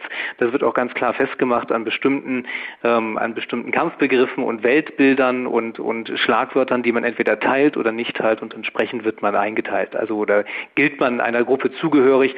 Dazu werden auch digital die Profile im sozialen sozialen Netz durchforstet, Algorithmen gucken, was man so teilt und schreibt und dann wird ein politisches Profil für jeden Einzelnen daraus gemacht. Ähm, das ist alles, ähm, mag so ein bisschen sehr weit ich finde, die sagen, ja doch, überspitzt wirken, aber ich finde, teilweise sind wir ja schon kurz davor. Also es wird ja heute schon sehr genau geschaut, wer schreibt eigentlich was bei Twitter, ähm, wie steht man zu einzelnen Fragen wie Gender oder Quote oder Diversität und entsprechend ähm, ist dann sehr schnell bei vielen Leuten klar, wie sie politisch zu verorten sind. Sabah Hussein heißt ihre Kanzlerkandidatin im Roman. Sie ist Feministin, Muslima, Einwanderin und Mitglied der Ökologischen Partei. Also ganz ehrlich dagegen können Annalena Baerbock, Armin Laschet und Olaf Scholz ja nur blass aussehen. Wäre denn Deutschland heute schon bereit für so viel Diversität?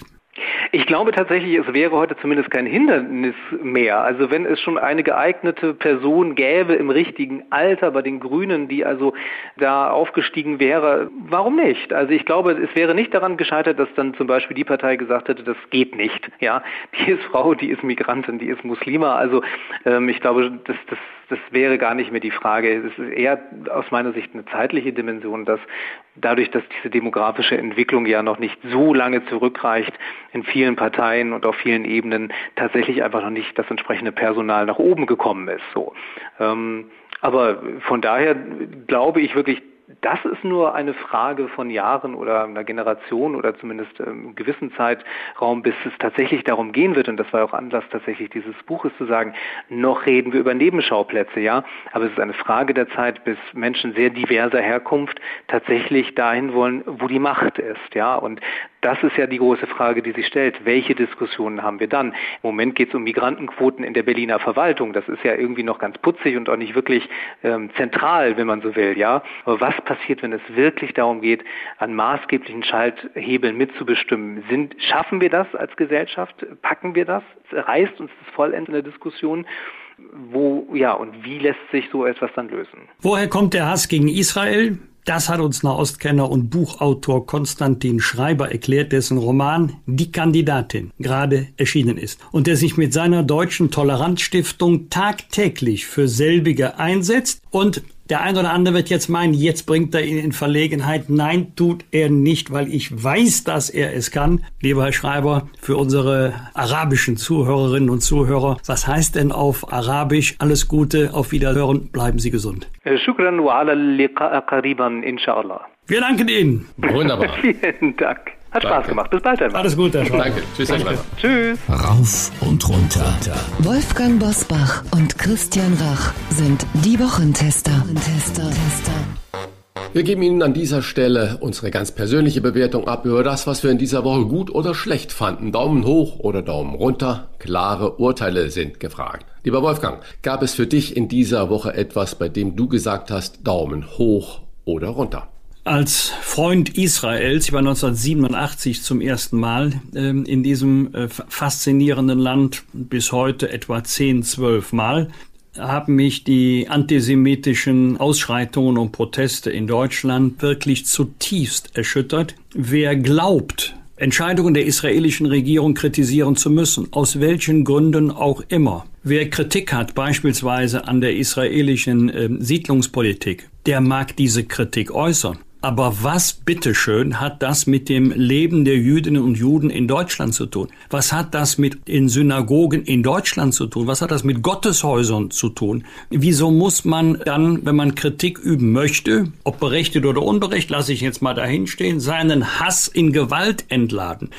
Warum gibt es immer mehr Juden in Deutschland, die nicht ihre Kippa tragen, sondern in der Tasche, in der Öffentlichkeit, weil sie Angst haben, beleidigt, bespuckt oder angegriffen zu werden? Das alles ist für mich völlig unbegreiflich und ähm, wir machen einen deutlichen Schritt zurück, wenn wir uns die Bilder der letzten Tage hier bei uns in Deutschland vor Augen führen. Und deswegen war ich sehr enttäuscht. Daumen runter für die Stadt Hagen die eine israelische Fahne äh, vor dem Rathaus abgehangen hat. Die war dort aus Solidarität mit dem Staat Israel aufgehangen, wurde dann abgehangen aus Gründen der Deeskalation. Dann hat die Stadt gesagt, ja, Moment, das war eine Bitte der Polizei. Dann hat die Polizei gesagt, wir haben diese Bitte überhaupt nicht geäußert. Und dann hieß es, ja, man hätte einen Hinweis bekommen von der örtlichen Moscheegemeinden, dass es doch deswegen Unruhe gäbe wir dürfen jetzt mal Deeskalation nicht mit Kapitulation verwechseln. Mir hat es sehr, sehr leid getan. Ich glaube, das ist kein gutes Zeichen,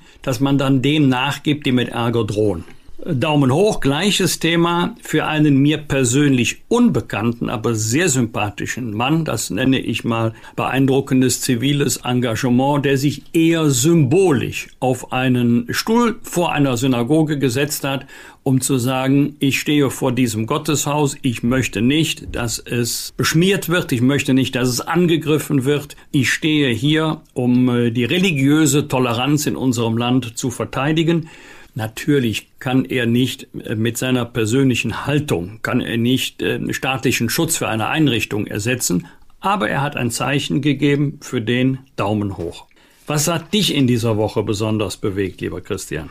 Ich bin sehr froh, dass die Richter am Bundesfinanzgerichtshof wohl Ende Mai jetzt zu einer Entscheidung kommen, was die doppelte Besteuerung von Rentnern anbelangt. Das ist ein hochkomplexes und kompliziertes Thema, aber ich glaube, Klarheit in diesem Punkt äh, wird vielen Millionen Rentnern einfach gut tun. Und äh, ich mag mir nicht ausmalen, was dann da auf den Staat zukommt, wenn die Richter entscheiden, das ist äh, nicht zulässig, wie das im Moment in der Praxis gehandhabt wird. Zweiter Punkt, was mir so kleine Meldung, was mir wirklich gut gefallen hat. Wir haben ja gerade mit Hannes Jenige gesprochen und das Engagement von ihm, wie auch immer man dazu steht, für Umwelt und Naturschutz und so weiter und so fort.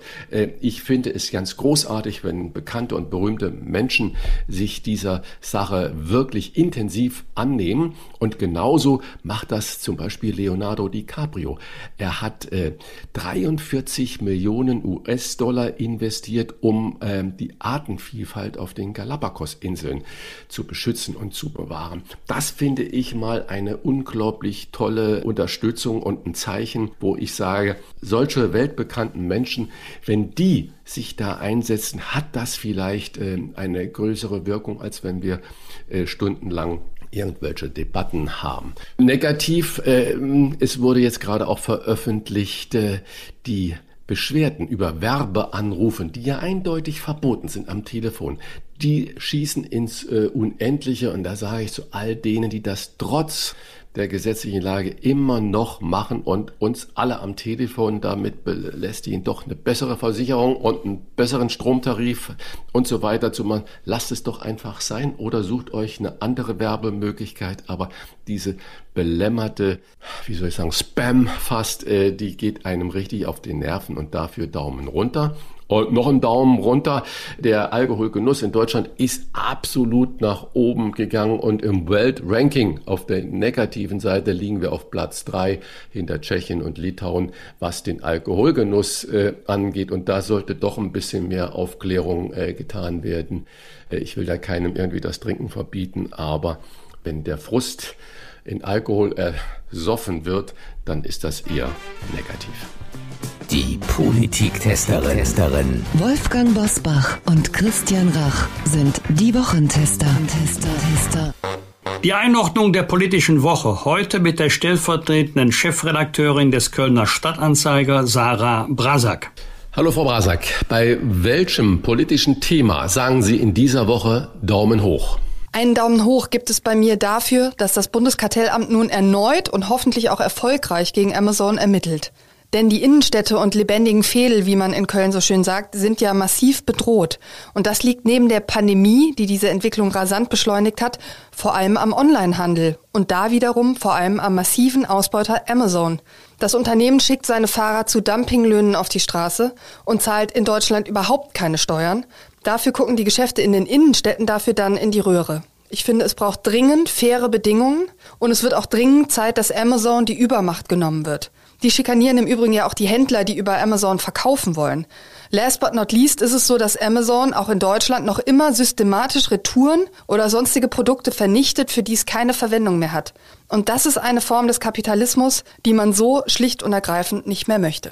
Und bei welchem politischen Thema senkt sich Ihr Daumen? Daumen runter gibt's bei mir für die Meldung der Deutschen Lebensrettungsgesellschaft, dass nämlich immer weniger Kinder schwimmen können. Etwa 70.000 Kinder, so heißt es, hätten nicht schwimmen gelernt. Und der Grund dafür ist natürlich die Pandemie, die für den Ausfall von Sportunterricht und natürlich auch für geschlossene Schwimmbäder gesorgt hat. Nun waren die Wartelisten für Schwimmkurse bei Kindern aber auch schon vor der Krise extrem lang. Zumindest für Köln kann ich das sagen. Und das liegt auch an der extrem klein gesparten Zahl der Schwimmbäder. Insofern steht zu befürchten, dass der Corona-bedingte Mangel auch nicht so schnell wieder aufgeholt werden kann. Ich hoffe jetzt nur, dass die Corona-Schulden, die wir derzeit im großen Stil machen, zukünftig nicht zu Lasten von noch mehr Schwimmbädern gehen werden. Und ich persönlich kann es übrigens kaum erwarten, dass die Schwimmbäder irgendwann wieder aufmachen und ich meine Corona-Ersatzsportart Joggen wieder an den Nagel hängen kann. Unsere Politiktesterin bewertet auch, wer für Sie in dieser Woche besonders positiv oder auch negativ aufgefallen ist. Wer ist Ihr Aufsteiger oder Ihre Aufsteigerin der Woche, Frau Brasak? Meine Aufsteigerin der Woche heißt Carola Rakete. Ich freue mich sehr, dass das Verfahren gegen die deutsche Kapitänin und Seenotretterin in Italien nun eingestellt worden ist. Wir erinnern uns, Rakete war im Juni 2019 festgenommen worden, weil sie mit dem Rettungsschiff Sea-Watch 3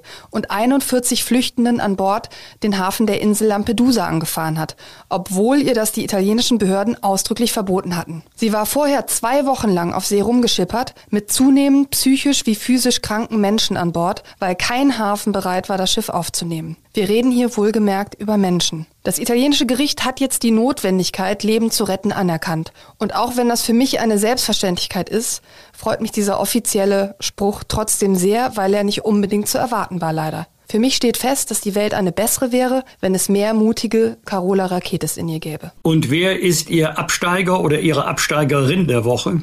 Meine Absteigerin der Woche ist die uns nun abhanden gekommene Familienministerin Franziska Giffey. Zwar finde ich es gut, dass sie nun die Konsequenzen aus der Prüfung um die Aberkennung ihres Doktorgrades zieht, aber auch als jemand, der selbst in jahrelanger mühseliger Arbeit eine Doktorarbeit geschrieben hat, ärgere ich mich schon sehr über den Verruf, in den Doktorarbeiten gekommen sind. Und das natürlich verschuldet durch Teile des Politiker- und Politikerinnenbetriebes.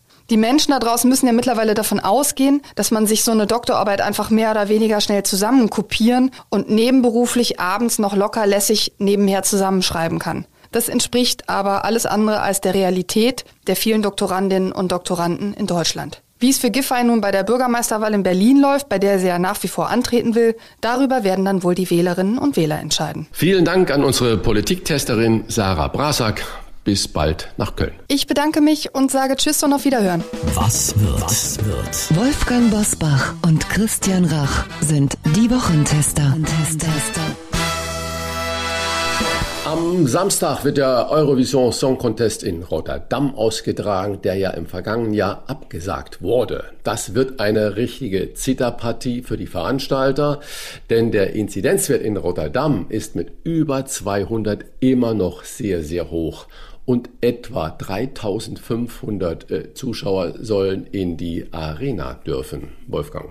Also ehrlich gesagt weiß ich nicht, unter welchen Bedingungen oder Voraussetzungen. Ich kann mir nicht vorstellen, ungetestet, ungeimpft, dass dann dreieinhalbtausend Menschen in dieser Arena kommen dürfen. Ich gehe mal davon aus, gerade bei einer Inzidenz von 200, äh, dass dort sehr strenge Regelungen äh, gelten. Also ich kann mir nur vorstellen, zweimal geimpft äh, oder ähm, Schnelltest. Das ist aber jetzt der eine Aspekt. Ich hatte vor wenigen Stunden noch eine Veranstaltung in einer großen Location in Köln. Da gehen regulär mehr als 1000 Menschen herein und wir waren vielleicht zu 15 oder 20, die sich da verloren haben. Aber eine gigantische Technik äh, für die Online-Übertragung bundesweit. Auf der einen Seite bewundere ich die Möglichkeiten der modernen Information- und Kommunikationstechnik. Auf der anderen Seite, ich will mich gar nicht daran gewöhnen, in ein kleines Kameraauge sprechen zu müssen, ohne die Reaktion des Publikums zu sehen. Und ich glaube, so geht es Künstlerinnen und Künstlern erst recht. Die werden sich sicherlich darüber freuen, äh, dass sie vor einem Live-Publikum auftreten können. Ich selber bin kein ESC-Spezialist, bin auch kein ESC-Fan. Ich habe ab und zu mal reingeguckt. Was ich lange nicht mehr gehört habe, war Germany 12 Points. Also in den letzten Jahren waren wir ja nicht ähm, so erfolgreich beim ESC. Aber erinnern kann ich mich noch an den ESC 2010. Lena Meyer-Landrut wird am Sonntag 30 Jahre alt, wer sie in dieser Woche auf Instagram verfolgt hat der hofft, da könnte mal etwas Neues von Lena kommen, die sich ja immer wieder gerne neu erfindet. Was ist deine Einschätzung, Christian? Ja, ich bin nicht bei Instagram und äh, weiß nicht, was sie da gepostet hat. Aber ich finde das Phänomen Lena ja schon wirklich toll. Es ist eine der ganz, ganz wenigen, die über diesen ESC-Gewinn doch jetzt zehn Jahre lang wirklich gut im Geschäft ist und äh, habe nur irgendwann mitbekommen, dass sie auch Mama geworden ist und das finde ich auch ganz großartig, dass da dieses Geschehen Kunst Auftritt, berühmt, Erfolg auch trotzdem noch in eine gute Familiensituation hineingeführt hat und mit Kind. Und wenn da jetzt nochmal ein Energieschub kommt und wenn da was Neues von Lena kommt, dann freut uns das, glaube ich, äh, alle. Finde ich gut. Ein Hinweis noch zum Post von Lena auf Instagram. Sie hat in den vergangenen Tagen viele ihrer Posts dort gelöscht und dann ein kurzes Video veröffentlicht mit dem Datum 21. Mai. Das ist heute Veröffentlichungsdatum der aktuellen Folge und dem Wort Optimistic, also optimistisch. Wir sind gespannt, was da kommt. Das letzte aktuelle Album von Lena Meyer-Landrut liegt schon zwei Jahre zurück. An Pfingsten eröffnet nicht nur die deutsche Kreuzfahrt-Saison, auch die Außengastronomie darf in vielen Bundesländern und Städten öffnen, wie bei uns in Hamburg. Aber viele waren gar nicht so froh darüber, Wolfgang. Ja, mein, ich glaube, so heißt das ja heute, mein Italiener war auch nicht besonders happy. Vor allen Dingen befürchtet er, dass auch Petrus öffnen könnte, und zwar die Schleusen. Und äh, der hat mir das sehr schön erklärt. Er hat ungefähr so viele Plätze in seinem Garten, also im Außenbereich wie im Innenbereich. Und er sagt, es ist gar nicht so einfach, wenn wir jetzt wieder öffnen, die richtigen Mengen zu bestellen. Also an Lebensmittel für die Zubereitung der Speisen, der Getränke. Äh, ich kann gar nicht kalkulieren. Jemand bestellt, auf einmal fängt es an zu regnen. Ähm, ich darf ja noch nicht mal sagen, kommen Sie bitte herein äh, und essen Sie hier weiter und zu Ende. Das Ganze muss sich ja draußen abspielen. Und wenn immer mehr Menschen so in den Himmel gucken und wissen nicht, ob es trocken bleibt, jedenfalls ist das Stand heute in Nordrhein-Westfalen so und ich fürchte in weiten Teilen des Landes, dann wird sich die Freude, Klammer auf leider, Klammer zu, in Grenzen halten. Viele stellen sich das ja so vor. Der Gastronom schaltet ein, es geht weiter, er schaltet aus. Aber was alles passieren muss, bevor man wieder in den Normalbetrieb kommen kann, das wird ja von vielen unterschätzt, weil sie das Ergebnis sehen, also Speisen und Getränke aber nicht richtig abschätzen können, ich übrigens auch nicht, äh, welche Mühe es macht, aus einem Lockdown wieder in den Normalbetrieb zu kommen. Das weißt du viel besser als ich, Christian. Genau, und was man auch dabei noch ergänzen muss, ich persönlich kenne so viele lokale Restaurants, Kneipen, die überhaupt keine Außenfläche haben. Das heißt also, es, man denkt immer, jeder gastronomische Betrieb hat einen wunderbaren Biergarten oder eine Terrasse oder sonstiges, dem ist ja bei weitem nicht so. Und da hast es gerade richtig geschildert. Diese Unabwägbarkeiten, die sind eigentlich äh, von vielen gar nicht zu kalkulieren und nicht zu tragen. Und ich bin gespannt, wie die Finanzämter irgendwann darauf reagieren werden, ob sie kontrollieren und wie sie kontrollieren. In Hamburg, weiß ich nur, hat die FDP jetzt schon gefordert, dass die Finanzämter mal ein, anderthalb Jahre auf Prüfungen für die von der Pandemie besonders stark betroffenen Geschäftsbereiche verzichten sollen. Nicht um Betrug oder sonstiges irgendwie zu legalisieren, sondern einfach zu sagen, wie soll man damit umgehen, finanzamtsgerecht. Jetzt kommen wir zu dem wirklich wichtigen Thema, was die Nation in Atem halten wird. Vor allen Dingen die Osterhasen. Am Donnerstag klärt der BGH, ob der Goldton des Lind-Schokoladenhasen als Marke geschützt ist. Also nicht nur der Hase selber, sondern seine Verpackung. Hintergrund, ein Konkurrent hatte doch tatsächlich Ostern 2018 auch einen Schokohasen in Goldfolie verkauft. Wo kommen wir dahin, Christian? Ja, ich bin ganz aufgeregt und ganz zittrig und ich mache hier ein Versprechen. Am nächsten Freitagmorgen um 7 Uhr werden wir das wissen und wir werden einen Kommentar dazu hier abgeben. Also, Aber der sich gewaschen hat, der Kommentar. Aber sowas von. Ein goldigen Kommentar werden wir machen. Das waren die Wochentester mit Unterstützung vom Kölner Stadtanzeiger und dem Redaktionsnetzwerk Deutschland. Wenn Sie Kritik, Lob oder einfach nur eine Anregung für unseren Podcast haben, schreiben Sie uns auf unserer Internet- und auf unserer Facebook-Seite. Die Wochentester.de Fragen gerne per Mail an kontakt@diewochentester.de. Und wenn Sie uns auf einer der Podcast-Plattformen abonnieren und liken, dann freuen wir uns ganz besonders. Danke für Ihre Zeit. Kommende Woche Freitag Punkt 7 Uhr die Wochentester einschalten. Was war? Was wird? Wolfgang Bosbach und Christian Rach sind die Wochentester. Ein Maßgenau Podcast. Powered bei Redaktionsnetzwerk Deutschland und Kölner Stadtanzeiger.